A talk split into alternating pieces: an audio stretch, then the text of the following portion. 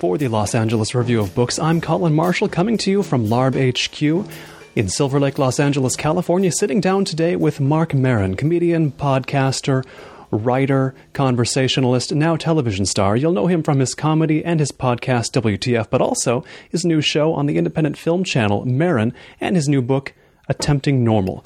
Mark, in this book, there's a theme that comes up so many times, and I've got to call this out first.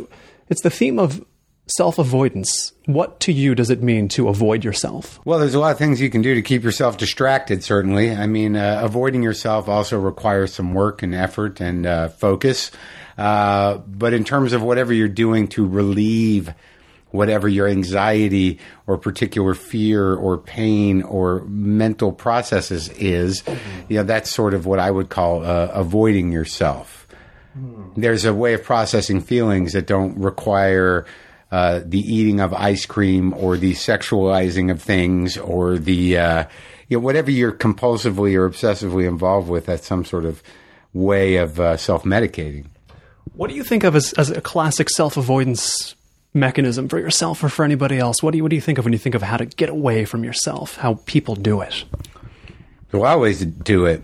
Uh, most of them can cause shame, mm. Which is always fun. So then you have to, you know, once you get done avoiding yourself, you can feel ashamed for yourself and then beat yourself up about it. You know, so it becomes a circle. A lot of things. I mean, you can eat your feelings, you can, you know, sex away your feelings, you can, um, uh, you know, I tend to drink a lot of coffee, or, or you know, even uh, you know, I think some feelings happen that that aren't really feelings; they're they're actually masking feelings. You know, raging or or um, or just uh, um, you know even you know watching television, certain types of reading. I mean, there's a lot of ways to do it. You know, I'm pretty good at distracting myself. A lot of the text here in the book is is about your own self distraction, self avoidance. But I mean, this is no one has ever escaped that, right? We're all doing it. I think so. You know, it's not really my specialty, and I'm not a psychotherapist, but I think that you know what I'm recognizing in the book is that oddly, even with all my self avoiding, that you know I'm completely consumed with myself, and uh, so the action of self avoiding becomes sort of a, a, narrative. But I don't, I don't know. I think it, I don't, th- and no one's ever really come at me with that angle before. But I think that using other people is another way mm. we can avoid ourselves. But you know, everything is a possible tool for self avoidance. Well, I think so. But I think there's something about you know there there are good things. You know, being selfless if possible is is a good thing, and and sometimes. Um, uh, self avoidance, you know, it could be very beneficial. But I, I just think that what, what more of the book is about is why do I feel aggravated, incomplete, you know, what are, what are these compulsions and these journeys to sort of complete myself? Uh, I think is more the, the journey. I think that self avoidance, you know, once you call that what it is, you know, you can sort of take steps to, to be more aware and stop it. But feeling like you don't feel whole, I don't know. I, th- I think that there, there, you might do the similar things, but it's not for the same reason. Hmm. Doing your podcast as well as writing a book like this, do you consider both of those things? I mean, I think of them as you starkly looking yourself in the eye. Do you think of both projects in those media or anything you do in any medium as that?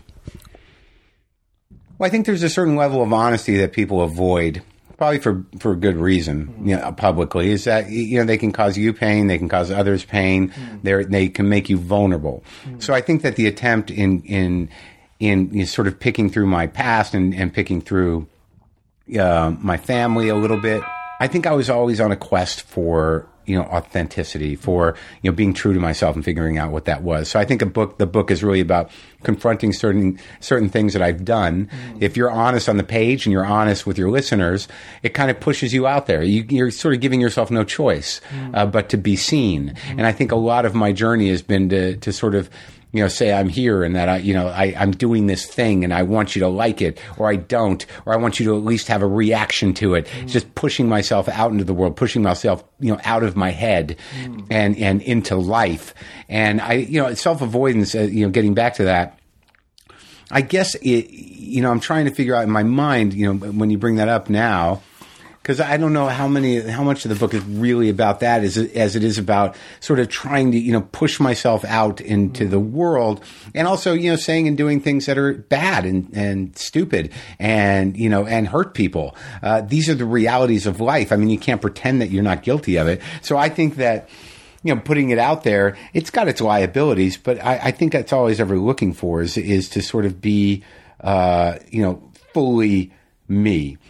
And, uh, and the way I do it, it you know, I, I don't recommend it, you know, to anybody, but, but it's certainly raw, but I, I don't like, um, and, and obviously we can't avoid some sort of, um, what would you call it that, you know, you can't, you can't be 100%, you know, you can't walk around like an open wound. And I know that. But you have to do that for a little while to at least know how to, you know, what you're trying to, uh, you know, keep in and, and how to sort of regulate how you are and behave in the world. This phrase he used, this notion of not giving yourself a choice, that is a line. It was one of my favorite lines I've heard on your podcast, WTF, a conversation with Conan O'Brien, where he says, You ask him how he achieved what he has. He says, I didn't give myself a choice. You call that line out in your book as well. Um, what does, how do you interpret that line, not giving yourself a choice? Well, look, you know, fear is going to drive people a lot of uh, a lot of different directions. Uh, usually away from something. I mean, usually I think that fear either you're going to fight or you're going to flight. so, you, you know, and I think that's another way of fighting. Uh, you know, it's how I do most of my writing on stage. Is that you sort of corner yourself. Uh, even when I started the podcast, you know, everything had. had uh, had broken down on me and I didn't have many possibilities. So it was either fight or flight and flight being, you know, end your own life or whatever the hell it's going to be. Mm-hmm. But I think that not giving yourself a choice is not always a choice. Mm-hmm. I think that you find yourself in certain life situations where, you know, either you're just going to fall into yourself and feel sorry for yourself or, or, or kind of just fade away, um, emotionally or, or mm-hmm. psychologically, or you're just going to find the will within you to, to kind of keep pushing forward. Mm-hmm. And I think that's really what he's saying is that, you, you know, there, there is no other way. You know, when you get to a certain age, there's no plan Bs anymore. Mm-hmm. You know, there's no sort of like, well, I could always what? What could you always do? What, you know, what are your options? Who do you think you are? You're not in college. You're not prepared to mm-hmm. do anything. You don't have many choices. Was there ever a plan B, really? No. No. I mean, you know, you sort of like, I, I think I'm a smart guy. I think I probably could have pursued, uh, you know, some sort of teaching degree or perhaps, you know, gone to more school or, or took it seriously. You can always look, people change their lives all the time, you know, and, and certainly what I'm, I'm saying is sort of dramatic. Uh, but that's that's how I am. You know, there, there there's a drama to it. It's like, what else will I do? Well, I mean, if you have to survive, you'll figure something out. But do you just want to do something to survive? Uh, you know, fortunately, I don't. I, I've whatever the fight I've fought, and there's been a lot of difficult times. Um, but you know, I, I've just pushed on with, with whatever it is that I do. There was never really a plan B. I mean, if, if there was, it was always something you know mundane, you know, like you know, like cooking in a restaurant or something. People reading your book will learn the origin story of your podcast, WTF. It, it sounds like the moment you created the podcast was your bleakest point. Would you would you say literally that? It sounds that way, but it would would you commit to that was the bleakest time I've ever had? Certainly, yeah. I mean, this the, the starting with the the um, crumbling of the marriage, and on into the sort of reality of that. That you, know, certain things happen in your life where you you can't really hide or pretend or sort of remain committed to the delusion that you you're you're you're honoring. Uh, because something doesn't work out. You know, you, you have these moments in life when you realize, you know, I don't have any control over anything. And, and, you know, whatever I'm hanging on to might, you know, might be, uh, ridiculous. So, you know, when the marriage, when she left, you know, then I was left with this. I, I had no idea that was going to happen. And I was, you know, shattered and, uh, just didn't ever think that that would happen. It's ridiculous. You know, why wouldn't you think that? But when it becomes a reality and when you get brokenhearted, you know, you're in sort of a different world. Your perception of life becomes very, you know, sort of dark and cynical. And I was already cynical, which is one of the reasons why I think the marriage ended. But so then when you're humbled like that, you know, you're, you're, it's, that's a very vulnerable place. And you realize like, well, who is going to help me? You know, there, you, there's those moments where, you, you need help, you wonder, you know, why going to have to help myself? I mean, your parents aren't going to come pick you up. you know, you know that that that's over. Yes. Uh, and y- y- yeah, it was bleak because I had to acknowledge that my career was not really going anywhere, and that you know my marriage was over, and that you know what I pl- wanted to do my whole life and what I had been doing was okay. I, I'm still doing it, but having been in comedy a long time, I see people fall away or, or disappear or, or, or get their spirit broken. So in that way, it was the darkest time. And, and, you know, the choice to just try this thing without any expectation, just knowing like, well, this seems, you know, guys are doing this podcast thing. You know, so, you know, my buddy who, uh, who was, uh, the original producer of the show, was, you know, I said, well, can you figure it out? You know, I know I can talk. Can you figure out the rest of this? You know, put it up and, you know, what do we got to do? And that was really it. You know, I, I knew I wanted to stay vital on some level and, and continue putting myself out there, but I didn't have any expectation or plan. But yeah, it did, it was birthed out of complete desperation and, and just the desire to continue working somehow mm. and not disappearing.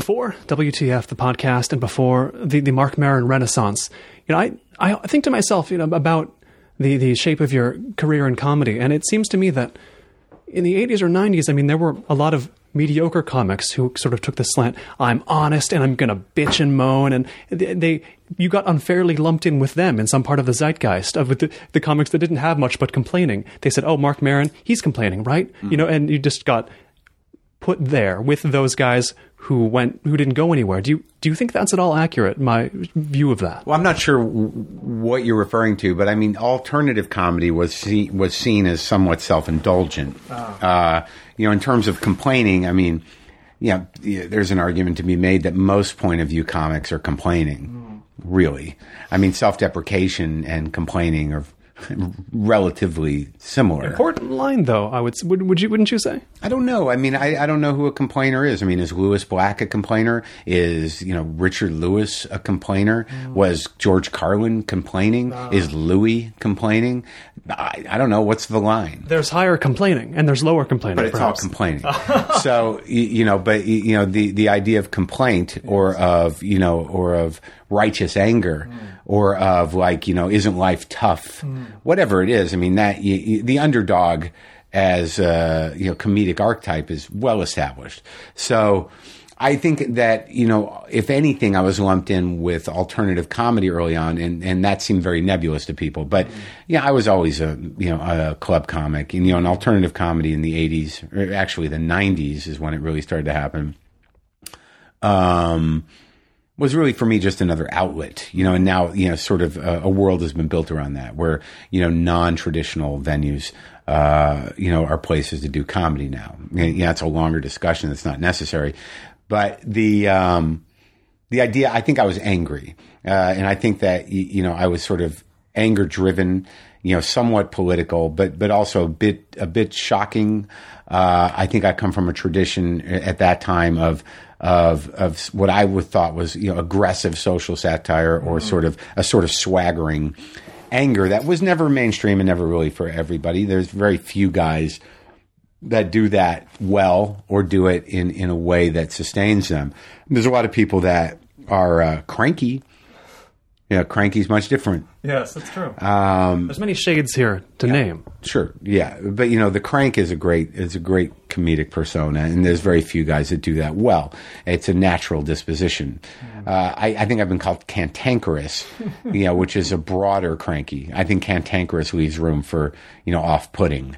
Uh, and as I get older, you know, I, I think I'm fortunate in that somehow or another I'm almost 50, yet I have you know just now started to build an audience of you know a very wide variety of ages of people. You know, so I, I do get a certain amount of of respect as you know perhaps a, an old professorial type or a, a, kind of wacky uh, aggravated uncle. Um, which is which is good, you know. I mean, it's no easy game to, to sort of come into who you are at 49 years old and start, you know, finally, you know, being relevant to people. What is the sort of thing you've always been angry about from the beginning till now? What have been the consistent points of anger? Well, I, I think I, I naturally lash out to people, you know, at things that, you know, seem to uh, present themselves as a truth or as uh, so, like, you know, like just in general, you know, well-adjusted people bother me. Um, What's a, what's a well-adjusted person? somebody who you know kind of moves through life uh, as if they have you know no struggles or problems. You know, there's part of me that's sort of like, oh, there's got to be one in there. You know, I want to rile that guy up. Uh, authority bothers me, but usually I'm just aggravated because I have a certain amount of impatience, and I and I usually feel overwhelmed. And I think a lot of which one of the reasons why I stopped doing you know political punditry or you know I was on a you know I was a, a, lefty talk show host for a couple years and I I think I served my time in fighting the good fight but I found that you know over you know 2 years of being engaged in politics and you know I was always a reactionary as a younger person you know I I postured without really knowing uh, the nuances of, of even how you know legislation works let alone you know how politics really work. So I got a real education in that when I did time at Air America, and I and I think that you know just that tone, that my you know righteous anger, when sort of fueled properly. You know, provided a lot of people a lot of relief in a fairly dark time for our country, uh, especially for people on the left. So, you know, I still have a lot of fans from that time who were like, you know, you really helped us out during the Bush years because it was a scary time. I was in a red state. I had you know relatives. You know, I didn't know we knew it was truth or wasn't truth. And and even though when I did political talk radio, I, I talked a lot about my cats and food and other problems. Uh, you know, I, it was you know I was driving a show that you know that's mind was in, and heart was in the right place ideologically for what we were doing, and we did a lot of original comedy. And I think we provided a lot of relief. But when I got done with that, I realized you know when I started the podcast that the, I didn't want to continue in politics because it wasn't my passion. I'd become disillusioned when you really get the you know when you really sort of tap into and educate yourself uh, as to how politics works and who the players are and why, it's n- it's very easy to uh, to feel uh, disheartened and and disillusioned by both sides and by the system in general. And you know, I just couldn't commit my life to that fight.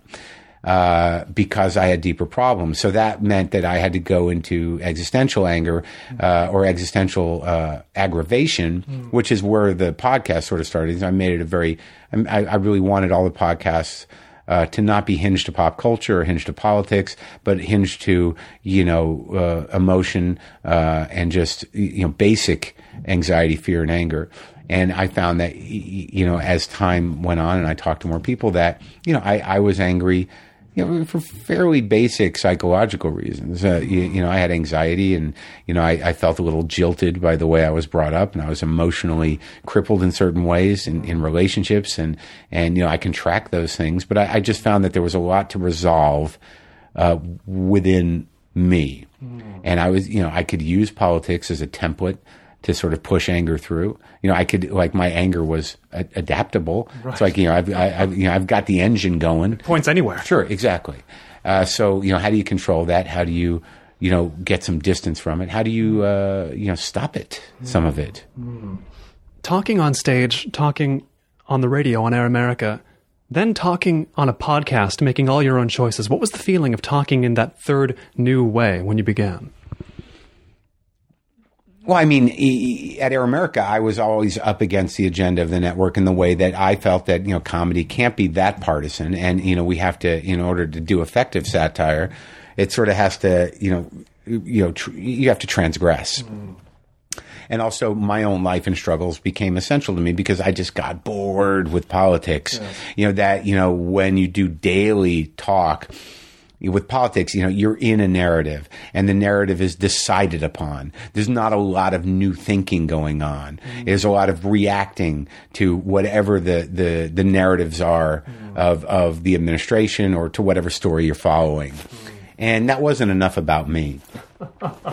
and also, you know, so you had the ideology, and, and, and we were up against a, an organization there that didn't think we were doing it right. We were doing a lot of irrever- irreverent humor, uh, a lot of great stuff, a lot of great radio theater. You know, we worked very hard with a lot of geniuses uh, over there on my show on Morning Sedition, and you know, it changed. Uh, you know, there was nothing quite like it uh, you know, I still have all that material. I don't, I don't know what to do with that. But the shift from taking the mic on my own, you know, as a broadcaster, which you know, I'm very green at that. I, you know, I don't consider myself a radio veteran, but I did know that my that my personality worked there. I mean, it worked on those kind of mics. So then I had to figure out how to sort of man a mic on my own. There was a few times at Air America where I'd had to host shows, but still you're moving towards breaks. You know, every segment's not going to be more than 11 or 12 minutes. And uh, you sort of kind of compartmentalize like that. Uh, so it's sort of an illusion. You're not really talking for three hours. You're, and you sort of ride it out. But once I learned how to talk out to nothing, uh, you know, just by myself. That was a tremendous breakthrough. It's like when you figure out how to get that third ball in the air when you when you're trying to juggle or or when you figure something out. And there's a freedom to that. So, and also I'm not I, I don't have to answer to anybody. So that's different. When did conversation become important to your podcasting life? I mean, when, when did conversation become essential to it? You, people think of WTF as about conversation, about one on one conversation, usually comedian on comedian. Tell me how that became the core. Well, I think that you know, unbeknownst to me, until until I really thought about it, that I had really alienated myself from from comics, from my community in a way, from people. I'd gotten to a point of cynicism that was a little unbearable. I was a bit bitter, a bit self pitying, and and sort of you know too intense to really uh, have those emotions publicly because uh, you know it, it's like an inverted charisma. You, you become sort of a, uh, an, an, a negative force that people kind of deal with if, if they respect you enough or they're they're close enough to you or like minded, and that's not always a great thing. You don't want a bunch of like minded negative people just sitting there like some sort of energy vortex. Yeah.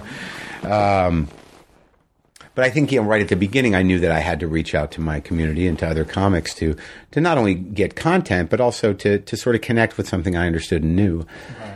And I think over the process of it, you know, early on, that what really became, you know, what WTF or the podcast was known for was that you know, you know this interviewer, me, I never saw them as interviews, and I, you know, I rarely prepare questions. You know, I just need to talk about myself to famous people, I guess. so I always brought a lot of my own garbage and and my own sort of uh, issues to the to the forefront within conversation. So I think I was really looking for help. So I, I think the tone of the WTF really sort of was about me saying like, you know, this happens to me. I mean, do you get this? Is this happening to you? Have you been through this thing?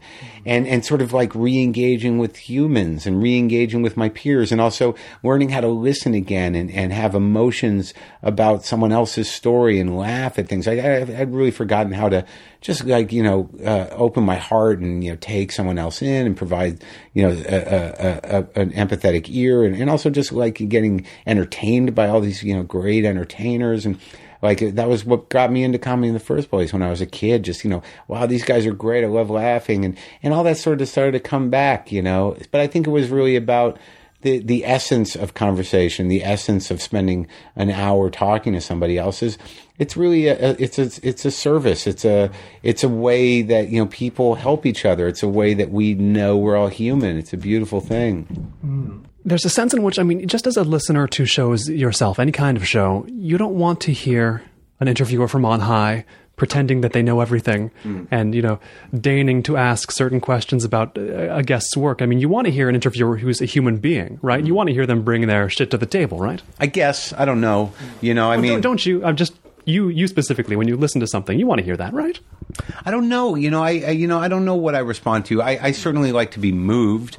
Um, you know, when I think about interviewers, uh, who are they? I mean, who are we talking about? I mean, Who do you listen to? I you know uh, I used to listen to Brian Lehrer, you know, at WNYC. You, you know, uh, I'd listen to Leonard Lopate in New York, but he was annoying and kind of high minded. Yeah, really annoying. uh, You know, to, was- you know, I don't know if you know him, but Heard a little bit. yeah, uh, but you know, uh, you know, but like the people on television, you know, I like Letterman, but you, you know, those for that type of interview, you know, to do short form and to, to sort of do produce segments where the, the agenda is to get laughs. I mean, that's a whole other skill set, you know, and, and Letterman's really the best at it. And you know, but then you know when you build a relationship with a broadcaster. You know, I grew up with Letterman and he was my guy. And, you know, as he got older, there was vulnerabilities and, but usually it's a surprise when you can identify, you know, genuine moments. Mm. I mean, he's got great timing and he's hilarious, but, you know, you know, after his heart surgery and certain things went on with him, there was a, a vulnerability that started to surface that I found very compelling and, and endearing. And, you know, and, and it was, it was great that he was sort of owning it. And yeah, but in terms of long form interviews, I mean, you know, Charlie Rose does what he does. I don't, I don't know. You know, it's okay. I can't remember really anything. You know, I don't sit and watch him. You know, it's it's still that's an information based uh, podcast or not podcast, but uh, but interview show. And you know, I watched some of the Dick Cavett stuff, and he was great. But he was great because he was soft spoken and and sort of had the uh, the wherewithal and the courage to let moments sit awkwardly if necessary. Mm-hmm. You know, Conan is very, you know, high strung, but that's short form. And there's not a lot of people that do long form. I mean, Terry Gross is obviously very good, but she volunteers nothing of herself. Right. Uh, but she has a tone and a, a sort of tenacity that's very um, compelling and, and, and, and charming and, uh, and uh, coaxing. Um, you know, listen to Studs Terkel, and that was great. Studs was, you know, kind of, he, he kind of had a, kind of uh, you know uh, kind of not gruff, but you know uh, every guy disposition in a way, and mm. and kind of went at things as a as a guy who was just curious about something. Mm. And you know, but also reverent, or you know, reverential. Is that the word? Uh, you know, you could tell that he, he, adored the people he was talking to a lot of times. But you know, he was just like getting in it to with with somebody, and and that. I, I, but I didn't look to anybody for inspiration. I didn't, you know, I didn't have a a mindset. I, I just saw it as like, you know, I, I, I like to talk. You know, let's, let's talk to some people. Before the advent of long form podcasting, it seems to me the world outside of comedians, I mean, they didn't know comedians. People didn't know comics. They knew what they did. No one knew anything about yeah. comics, really, right? I guess. I mean, you, you know, there were certain public personalities uh, that they, they didn't know them in the way necessarily that you know, uh, was in in control of the comic himself. I mean, you know, once comics started to break down, or you know, after you know Richard Pryor set himself on fire, uh, you know, and after sort of. Um, you know, Lenny Bruce, you know, died of a drug overdose, and you know, people started to become more uh, acquainted with the idea that you know comics were not always funny, or that had you know, I mean, I think that's been a common probably cultural misgiving uh, for years that you know the sad clown, the Pagliacci, the you know, and I even bought into it. It's like you know, all the com- the best comedy comes from misery, and yeah, I don't, I don't know if that's exactly true mm. uh, anymore, but um, but yeah, I mean, that, but show business in general, you know, the the the underbelly or the other side of show business, uh, just dealing with you know these people as people. Uh, I think the the advent of that becoming more known had to do with you know, like entertainment news and, you know, just the sort of um, expanding of tabloid culture. Uh, but now I, I, think it's different. I think that with social networking and the amazing accessibility that almost everybody has to almost everybody, mm. uh, you know, this, it's, you find yourself putting yourself out there in a lot of different ways. Um, but I don't know. My my belief was when I started that you know comics, you know, if they're like me, you know, we made a tremendous sacrifice uh, and and it took a tremendous risk with our lives to to sit around and try to look at the world and and take things in and you know frame them in a way that people uh, laugh at, but also sort of uh, gives them a, a, new point of view on something. So the, you know, comics for the most part are you know are they're thinkers. They're they're people that you know have a lot of time to think about things and, and, and get an angle on them. And there's very few things they, they can't speak to. And, and the podcast specifically, I mean, that, it's a part of this book. The podcasting is a part of this book. It's a part of the sh- television show as well. We see you podcasting on the show. Is there a sense in which podcasting allowed you to write this book? The, what the conversations you had allowed you to write what's in Attempting Normal? Well, well, I um, I mean, the, the when I pitched the book, it, it, allowed me in, in, in the sense, not emotionally or creatively, but, but certainly opportunistically. Oh, I see. The, the, the, notoriety from the podcast made this a stronger pitch. Yeah. Yeah. I mean, the pitch was the pitch. You know, the pod, when I pitched the book, the podcast was not that relevant ah. uh, necessarily. You know, it was around, but podcasting in general was still, you know, it had not blown up uh, in the way that it did. But you know, when I started the podcast, one of the other things I did to try to get something going was, uh, you know, pitch a, a, an idea of a collection of memoirs to my literary agent, who I hadn't talked to in years, because I did write a book in 2000 and what 2001. Uh, I had a book come out, and um, but that was you know I I got that because an editor had seen a one man show I did but you know the dynamics of what was happening. So the book pitch was really put in place before the podcast. It really took took a hold. But you know we did drop the pitch on publishers. You know the same day or the day after a New York Times piece was uh, published on me in the podcast. So you know there was a tension. That was just you know you know kind of a pretty good calculation on behalf of whoever. I mean, maybe yeah, I don't want to take full credit for it, but you know, things sort of synced up. There was a synchronicity happening. Yeah, a timing was happening that had never really happened in my life. Things were sort of falling into place. Mm. But the writing of the book, I think, um, you know, I, I, I, like to write, and I and I do think that I have a voice on the page. I, I don't I don't really like writing that much. Mm. Unless I have to. Yes and I had to. You know, I had no real intention of doing another book, but when I got the deal, I was like, well, now I got a deadline that's hanging over me. So let's do some writing. And the, some of the stuff in here, I have a, an obsessive fan who, you know, transcribes all of my monologues. So, you know, there were thousands of pages of me talking about almost every aspect of my life that I was able to use as sort of a, an encyclopedia. So, like, the book is really not about podcasting other than a few chapters about my life now. But you know the book is about marriage. It's about you know it's about um, uh, you know relationships with my family. It's about guitar playing. It's about dogs. It's about buying pants. It's about you, you know but my point of view is certainly all the way through it. Right. and that the fact that i have that point of view is uh, uh, uh i'm very um, happy that i've arrived at a point of view. It's about stealing from whole foods too. Yeah. how did you arrive at that act of civil disobedience that was actually the very first podcast that I, you know, I was just in Whole Foods and I, I have a resentment against them because I think they're overpriced. And I think there, there's some part of me that thinks that, you know, good food should be available to everybody at a reasonable price. And also that, that one in Union Square has always got these horrible lines. And, you know, you know your register's up when a color changes and it's just a very kind of mechanized rodent like feeling to it. And I, and I was just had that stevia in my hand and I just didn't have the patience and it was overpriced you know, they didn't have it at Trader Joe's right. where I would go there. And I was just looking at the lines. I was looking at the stevia and I knew how I felt about Whole Foods. And I'm like, I'm going to steal this. Mm-hmm. And, and I think I, I think that's okay. And I think it's a statement, you know, that, you know, that it was, a, you know, I think it was a rationalization ultimately, but I did walk out with it, but I walked out holding it literally in front of me. Mm. Uh, so I could. Nothing sneaky about this. That's right. I'm just taking this right. and no one stopped me. So I was like, yeah, screw you, Whole Foods. I won this round. And I, you know, uh, and uh, yeah, I think a few people do that.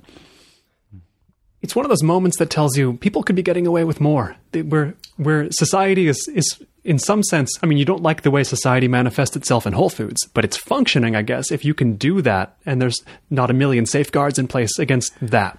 Well, yeah, I mean, but you know that that way of thinking is is sort of anarchist, and also, uh, you know, that's why there are laws. Right. You know, you know, I, I mean, I knew I was doing something wrong. It's not right to steal, but there was something about you know, I just thought Whole Foods had it coming. Mm. And, you know, and I think that, you know, civil dif- disobedience in a broader sense, not in, you know, in stealing from private businesses is necessary uh, in order to change things. I don't know that I was specifically thinking that my actions were going to change anything. I was just, you know, stealing something right. you know, from a company that, you know, I've got problems with. Uh, but I think in court, it would be hard to frame that as uh, an act of civil disobedience that, that had some social momentum behind it.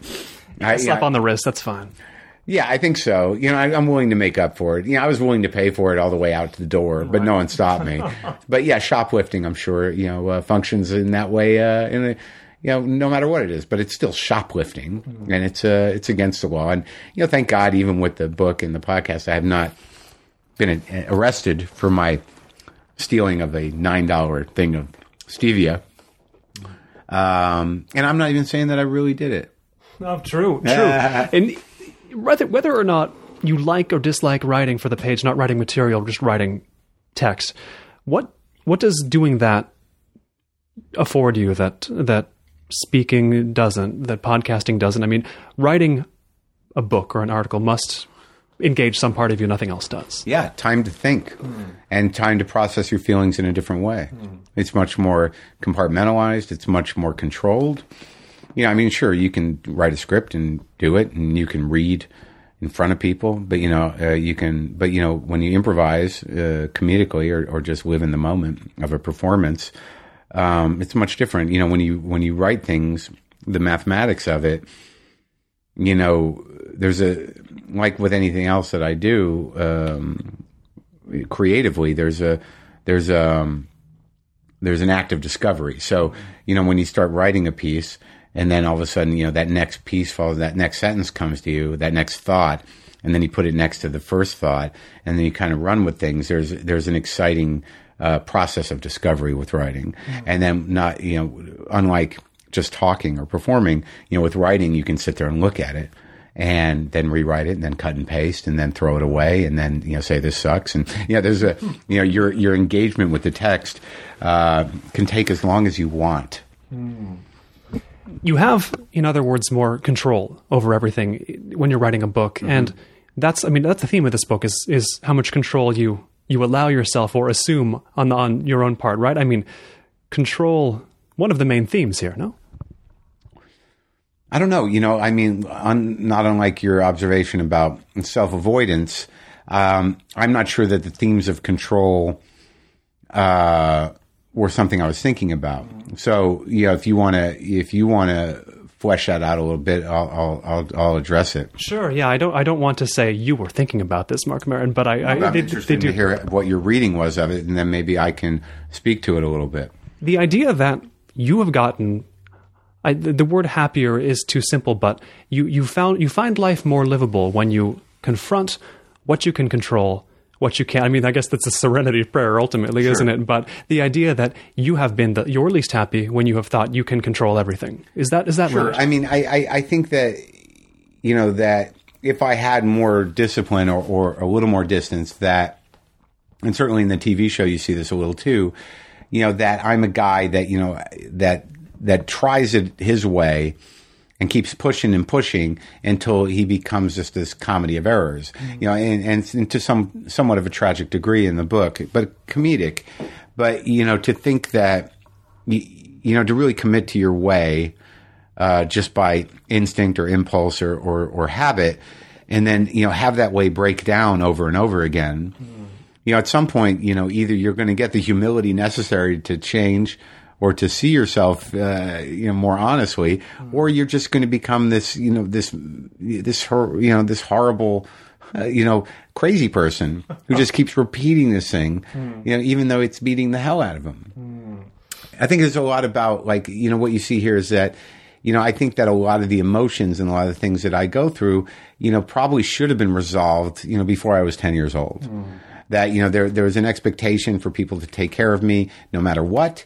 Uh, there was a defiance to it that I think is emotionally infantile, uh, and I think that a lot of that has to do with the way I was brought up by very self-involved parents. I think what you're seeing in the book and in my life is that you know I, I finally just took the hit of of like knowing that you know you can't always get what you want. You don't have control over most things. Uh, you know, you know, life is disappointing, uh, and and that's it. And that you know you have to accept certain things the way that they are, no matter how upset it makes you. and you can sit there and stomp and stomp your feet and rage and you know scream and yell. But you know, as a forty-five year old person or a fifty-year-old person, you know that's not as tolerable or even as charming as when a five-year-old does it. and even then, uh, that a character learning that, I mean, a person, a man learning that, it gives you a pretty ideal character to work with for a show like Maron, right? I mean, Right. And I, again, I wish I had enough detachment to see myself as a character. That stor- that sort of hasn't happened quite thoroughly. I mean, all this stuff was very urgent to me. Mm-hmm. You know, the stuff I wrote in the book, mm-hmm. and you know, I think if I, you know, I'm on the cusp of having enough distance to see myself as a caricature. Mm. But even in the in the TV show, you know, I did ten episodes. I'd never had the opportunity to to act or write or do any of that stuff in television. I, you know, I've had deals and whatnot, mm. and I really didn't think any of that stuff was going to happen for me, and it did. But I think I was really just showing up and trying to honor myself as best as possible. Mm. Now. I think if we got another season and really sat down with it, and I had some conversations with, with people that, you know, aren't sucked into my world or, or, or, or who I tr- trust to say like, well, this is the character you are because I don't see myself that way. You know, I don't have as uh, enough creative control or distance to say like, well, I can write for me. Yeah. I still can't do that. Mm. Uh, I'd like to, but I think that's one of the reasons why I'm compelling, and also one of the reasons why I'm not more consistent mm. is that you know, it's all very immediate and very life and death for me. And I, you know, there's a lot of emotional risk for me in anything I do still. I still require, my needs need to be met mm. as opposed to, you know, I'm going to entertain people. Uh, you know, for some reason in, with me, it's sort of like, well, I need to, I need to feel good. Yes. So, so hopefully, you, you, you know, we'll get another season and, you know, we can really say, well, look, this is why you're funny here. And I'm like, I never thought of that. So let's do more of that. I mean, but even now, seeing the episodes of Maron produced, and I was watching a few of them myself. Do you do you think of yourself as playing Marc Maron on the show? I mean, is this? We, there were a lot of old shows, you know, old sitcoms where comedians would play the, the versions of themselves with their first name but a different last name. You know, it's how how where are you on that spectrum between just being yourself and being Marc whomever, even though it's it's it seems like it's you. How much is it a fictionalized you? What's fictionalized a lot of the stories had to be sort of expanded and, and, and manufactured, but you know they're all based on you know some events in my life, and I think I just kind of rode those out because that was the way I knew how to do things. Yeah. Um, I think that you know the character is obviously going to be more limited than I am. You know, you're dealing with 22 minute episodes that have to have stories and engage with other people. But I think it's a good question to, to figure out, you know, what nuances of, of me that I didn't really use. Mm-hmm. And, you know, and how can we use those to comedic effect? I don't know that those discussions were had mm-hmm. because I don't know if any of us really knew exactly what that was. I mean, obviously the writers I was working with you know, knew my life and I had these stories. But, you know, I've always had a fairly broad personality and I was always a little too raw and a little too real to sort of, you know, pigeonhole. But I, I don't, I'm not sure that a little bit of pigeonholing wouldn't be bad, uh, would be bad to, you know, sort of move forward, you know, as a comedic personality. Mm-hmm. You know, what, what are the things that I do naturally? Uh, that are funny and, and, and moving and, and, you know, and how do we sort of rein those in a little bit and control them a little more? Mm-hmm in the first episode of Maron, you, you you in the in the show noticed you're getting heckled on Twitter by uh, the the Dragon Master. Right. Uh, is that how drawn from life is that? I, I, know that Twitter has been a source of, of good and good and bad for you. Is yeah. would you call it that? Mm-hmm. Yeah, I'm com- I'm very you know kind of it's the most you know, my my relationship with Twitter is probably the the second most present relationship in my life. um, so yeah, I mean that happened. It happened in a different way. I was, you know, being attacked on a blog and you know, through a weird series of investigative work, you know, uh, that was very much like the show. I tracked this guy down oh on Facebook. What did you want to say to him? Not sure. Uh, you know, the, like what I wanted to say was like, if you're going to attack me, you know, don't, don't, you know, use context. Don't, you know, take apart my jokes and fragment them and, you know, misrepresent me, mm. you know, and use my work to do that. But I think ultimately I was sort of like in, reaching out to figure out like how can you be so mad at me? You know, how am I being misunderstood? It was more. Why aren't about, you just ignoring me? Well, not even that. Why don't you like me? Oh, I see. You know, I, I don't want to be ignored. Right. No one does. But I mean, there's a sense in which you could think to yourself, my work made this guy do an impassioned thing. Sure, it's attacking me on a blog. It's a more mature uh, thing, and a lot of as you get older and as you get more adept at social networking and, and dealing with these platforms, you realize that some people just want to connect. They just want to poke you. Right. And they want to be mean and they want to get a rise out of you. I mean, I know, I, I, I can relate to that. You know, I'm, I, I'm as much of a troll as anybody else in certain respects. But we live in a troll culture, which is sort of predatory. But at some point, you know, I have to be able to say, well, this is what I do. And you know, it, it, you know, Louis C.K. said to me recently, in, in, really having this discussion with him about how you react to that type of attack or any type of attack is that you know, he said, look, you know, we create something and it's a one-sided conversation. You put it out there and that's your, your part of it. It's done. Mm. You know, uh, you're probably better off not, you know, continuing or engaging in the conversation, mm. you know, around, you know, uh, the attacks. Mm but it hasn't been that bad. But yeah, but it's all very personal to me. It hurts my feelings, and and you know, and and again, I want to know why people don't like me. But I went back and forth with that guy for like a year.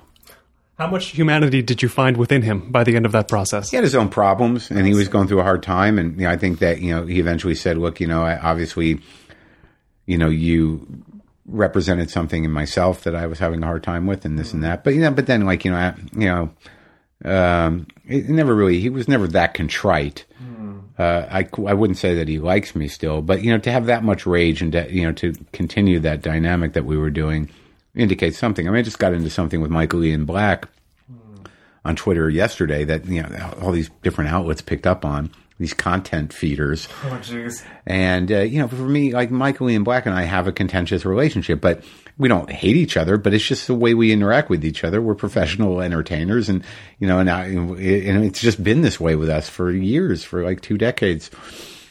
And we just did it on Twitter, and it was everyone's like, "Oh my God, what's happening?" And and, and I was baffled by the attention uh, that people were, is this real? What is it? I'm like, not really. I guess it's real, but what's the big deal?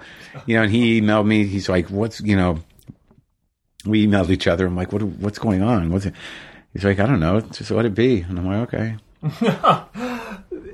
that but with the, with the, with the lower profile Twitter heckler, you know, you, you quote him as saying, "You you showed me something within myself, or that you brought something out within himself that he didn't like." And I wonder, you know, reading especially the book, the new book, I I got to thinking two things about your perspective. N- number one, that you can read this book and think Marc Maron has had so many problems in life that this is this is interesting because his problems have been extreme.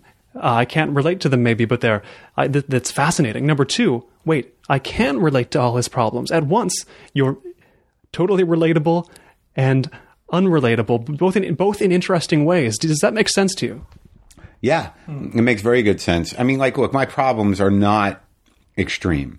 You know, my struggles were, you know, primarily emotional. You know, I wasn't beaten, I wasn't sexually abused, I don't have cancer. You know, uh, I didn't grow up in a country with nothing. I was never imprisoned. I mean, uh, you know, I had, you know, sort of, you know, you know kind of garden variety drug problems. And uh, you know, and I was poorly parented, and I chose a profession that you, you know is a very crazy thing and and and, I have problems with relationships because of these things, emotional issues. But no, I, I think that what you're saying is that how can I be so specific uh, in terms of drawing from the life I live, which is very specific, yet still kind of resonate? It's because I, I think that a certain type of person that is not. I don't know if it's a majority of people, and I don't know that I that I need that, but I, I think there are people that are like-minded. You, you, know that there's a sensitivity and uh, a feeling of isolation and aggravation and and a feeling of being gypped or, or or a feeling of frustration that you know more people don't pay attention to you or that you're not realizing your creative potential and, and, and the, the, issues that I have are common with a certain type of person. Mm-hmm. But you know, and that type of person is not the type of person that would say, "Quit whining." Come on, man up. Yes. I'm not that guy. I'm the other guy. like I'm the guy that's sort of like I don't know, I don't, I don't feel comfortable. I, I, got problems, and this seems wrong, and you, you, know what I mean. It's like, can we talk about them? Hmm. You you do try to get to the core of your own motivations, and I wonder if you follow. There, there's a rule I've heard about personal storytelling, which is that Reveal all about yourself, sure, but when it comes to the actions of somebody else in your stories, never speculate on their motivations. Report only their actions. Seems like you adhere to that. Do you, do you think you do? Yeah, because it's tricky. Because you know, specifically with my father and I think my ex-wives, you know, there's the argument like I talked to David Sedaris the other day, you know, and, and he said, you know, I asked him about how he represents his family, and he said he would never do anything that would embarrass them. You know, and I don't know that I adhere to that. Um, because I didn't. Because you know, my father and I aren't speaking now ah. because of this. But I knew that this would be book, yeah, oh. and the show. But I knew that would be a risk. Mm. And, but you know, yet the, the the reason why we're not speaking, the things that you know he's upset about me uh, in terms of what I revealed about him. Mm were were essential in you know creating the person that I am. Mm. For better and for worse, but mostly for worse. So, how is that not part of my story? Mm. But in terms of speculating actions, yeah, I mean, I think that the story about the the one, my grandfather's mouth, I, I could not even begin to fathom why you know what happened in that story happened, and but but yet uh, yet yet that mystery was in and of itself provocative. Mm. Um, you know, I, I, I do think that what, when I talk about uh, the, you know, what other people might have been thinking, or it's usually about like th- what, what his actions did to me. Do you, you know what I mean? And if I do speculate, it's usually uh, for comedic effect. Right, and and in the book, he almost appears as your father appears like this is this is the core of one bad part of my personality, the the attention demanding core, the crazy core, almost like he's not a person but a representation of what you don't want to be. Well, isn't that all of us with their fathers usually, unless they're good? I mean, yeah, you know, after a certain age, you know, you can't expect anything different from them, but you can, you know, you know, seek some justice within yourself about, you know, whatever emotional injustice was, you know, reaped upon you, and at a time where you know you couldn't fight your own fight. So, uh, you know, I, I in the book, I think you know I pay a little lip service to the fact that you know the good things about him is that you know he has a, a sort of energy and charisma and you know a lot of fight in him, and you know and he's very engaged. Uh, but the, the downside of that was you know you know sort of pathological narcissism and selfishness and and you know emotionally abusive uh, behavior. You know was uh, that's the other side of that coin. And those things, you know, really have crippled me. So, and and I, I, I'm not necessarily blaming him, but I think people say that as a disclaimer. I don't know that it's wrong to blame your parents. I think that you know after a certain age, you're going to have to just accept it and take responsibility for for whatever you've got to fix. Uh, but you, you know, but the, the depth of of that rage once you identify it, or that sadness of being shortchanged like that emotionally, or or, or literally obliterated emotionally by your parents' needs or or irresponsibility is really it, it has to be a, a fairly you know large part of the engine of most people. I mean, if you're fortunate enough to to have you know emotionally responsible and, and decent parents, then you know good for you. Uh, you know, I, you may be the majority, but I doubt it. you know, there's a sort of some kind of reconciling you're going to have to do within yourself to to kind of let them off the hook. And I think that that, that this was somewhat of an act of of that but and also an act of just saying, you know, like if you if you're not going to be honest, mm. you know, if you're going to present yourself to the world, you know, I'm speaking to my father in this way, yet those of us who are directly emotionally connected to you had to suffer all this other crap. Mm. I mean, you know, it's it's almost sort of like you know, you want to break through the lie and, and kind of put it in their face. Because most people who are abusive or, or, or, or aggravated or, or, you know, nuts, you know, they just don't see themselves that way. Or, or, or if they do, they're sort of like, yeah, but that was uh, yesterday. Crazy people don't know. Right. Well, they know, but they're sort of like, why are you getting worked up? I'm not, I'm not worked up about that anymore. It's last week. exactly. Can you ever fall back on the they did the best they could, or do you know they didn't do the best they could? Well, no, I, I'm very, I'm a real proponent of not accepting that. Right. I, I mean, you know, because it, it's a cop out. Right. I, I think that where contrition is, is necessary, it should be offered. That you know that that is sort of the fallout of you, know being emotionally hobbled, you know, by whatever they did or didn't do. Uh, you get to a certain point where you want to bring that up with them. You know, usually when you're old enough to handle what's going to come back at you. And you say, look, you know, I, I, I got these problems, and you know, they're, they're clearly because of this. And they're like, well, we did the best we could. And, and then there's, you really got to say, like, did you? I mean, I mean, let's be honest. You didn't have any clue. You winged it. You know, you did what you had to do. Uh, but I don't know that you did put much thought into it. I don't know that if you, you, you know, uh, and that might be an individual problem. But I, I think that that is one of the larger cultural cop outs of, uh, you know, I don't, I, yeah, of parents in general. Thinking to your own stories on, on yourself, stories about yourself. Do you are you ever tempted to arrive at the conclusion I did the best I could? And so, oh, yeah. Well, I think we do what we do in order to get by. That, you know, you pick a series of, of habits or things you, you find, you know, whether you- find these weird cycles of behavior that that function. And it's not until you realize that you've done damage to yourself or to others, you know, and some people never realize it. They never realize, like, you know, like I keep doing this same, I'm, I'm walking around the same block mm. and I don't know why now I'm alone or like why everyone's moved out of the, mm. of the block. I'm doing the same thing I always have. Yeah. Yeah. What, what's wrong with everybody else? Oh yes. So, y- you know, but that's a good question. Is that you know, did I do the best I could with what I had, so you know, so then if you phrase it like that, okay, I did the best I could with what I had. So your parents said did the best. We, did the best we could with with what we had. Mm. But the, is there still not some onus on you know? Well, how could you not know that it's not right to to do that?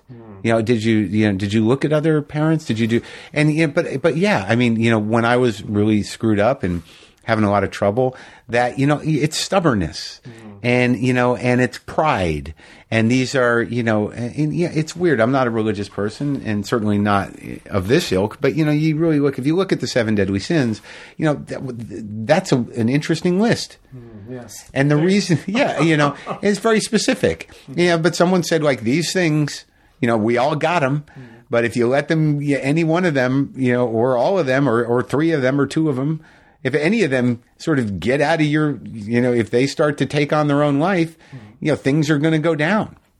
You know, things are going to start to to crumble. And you know, it's not a bad template. You, you, you know, pride is a very difficult bit of business uh, in terms of what it, how it becomes malignant to, to yourself and others. So yeah, you can say you best. You, yeah, I did the best I could at that time. You know, well, how much of that is pride talking? Finally, we, we alluded to the, the bleakest point you, you reached when you began WTF. Now, the, I've mentioned the Marc Mar- Maron Renaissance. You know, somebody asked David Bowie in the 70s, what does it feel like to be such a success? He said, success feels like sitting in the passenger seat of a fast car. The driver is pressing down on the, on the accelerator. You don't know whether you like it or not, but the car is going faster and you're not driving. Does that does it is that success? Is that what it feels like? What's success feel like? Well, well, no, I can see that, but you know, the you know, obviously, uh, I'm nothing you know, compared to David Bowie, but you know, my experience is is that you know, eventually, you know, the guy's going to pull the car over and get out, and then you're going to be sitting there going, like, is this is anyone going to drive this? You know, so- You're not, you're not going to move over. You're just waiting yeah, for the I next mean, driver. there might- I guess well, you left the keys in, uh, but I don't even know what road we're supposed to take anymore. So there's always that possibility that the driver will pull over and and not leave you with a map. Right, but he could run into a wall too, as you well know. Sure. Yeah. I mean, look, you know, I'm very busy, and you know, my life hasn't changed dramatically, other than you know, I'm here talking to you. Um, you know, I, I really for me, like, you know, I'm still at home. I'm still, you know, there's i- my house is is messy. You know, I need to clean my garage. You know, I, I you know, I got to do an interview tomorrow. Yes. Uh, you know, I got to do some stand up. I got to write some new stand up. But like, you know, but uh, you know, I. I, I, I'm happy to be relevant to the people that I'm relevant to because I've worked very hard uh, to put myself out there and to and to have it resonate. And and the way it's resonating with people is above and beyond what I could have expected. You know, I'm not. You know, I'm not some sort of like huge comic, or you know, I'm not selling out uh, Radio City or anything like that. But the type of response that comes from the conversations I've had and the stand up I've done or the book I've written, you know, the type of emails I get you know, from people saying like, you know, you really got me through a bad time, or you helped me out, or I never thought about it like that, and you know, you really. I mean, I got an email about this book recently specifically about the uh, the porn stuff and the Viagra stuff in there of a guy that was like you know like you know, I just never really framed it like that and and, and you know I've got work to do so in that way that you know these kind of the, the this type of, of, of, of effect that I'm having on people in these very unique ways is very is very gratifying. So you know that is a real success to me. You know, you, you know I don't know whether the, the TV show is going to be picked up or whether people are going to buy the book or, or any of that. That's you know those are those those are um, out of my control, and also you know d- those are decisions based on commerce. You, you, you, you know, but you know ultimately as an artist or as a performer, or as whatever the hell it is I am. You know, and certainly at my age, when you know, okay, so we've got this wave going. It's like, well, you know, I don't need it. I don't mind if the car slows down as long as I'm still in the car. So, if we could, you know, I, I'd like to keep working, and, and I and I'd like to not die broke, and you know, and I'd like to have health insurance. Right. Uh, yeah, I'd, I'd like to. Yeah, th those are the practical things. And if the occasional Twitter heckler comes along, so be it. Yeah, but that guy can bring you down. You got to be careful. You're only one tweet away from you know completely destroying yourself. A sober lesson from Marc Maron, comedian, podcaster, writer. The new book is Attempting Normal. The second book, by the way. Pick up his first one as well. And the television show is Maron on the Independent Film Channel. The podcast is WTF. Marc, thanks so much for sitting down. Great talk. Thank you. This has been the Los Angeles Review of Books podcast. I've been Colin Marshall. Find much more at lareviewofbooks.org. Thanks.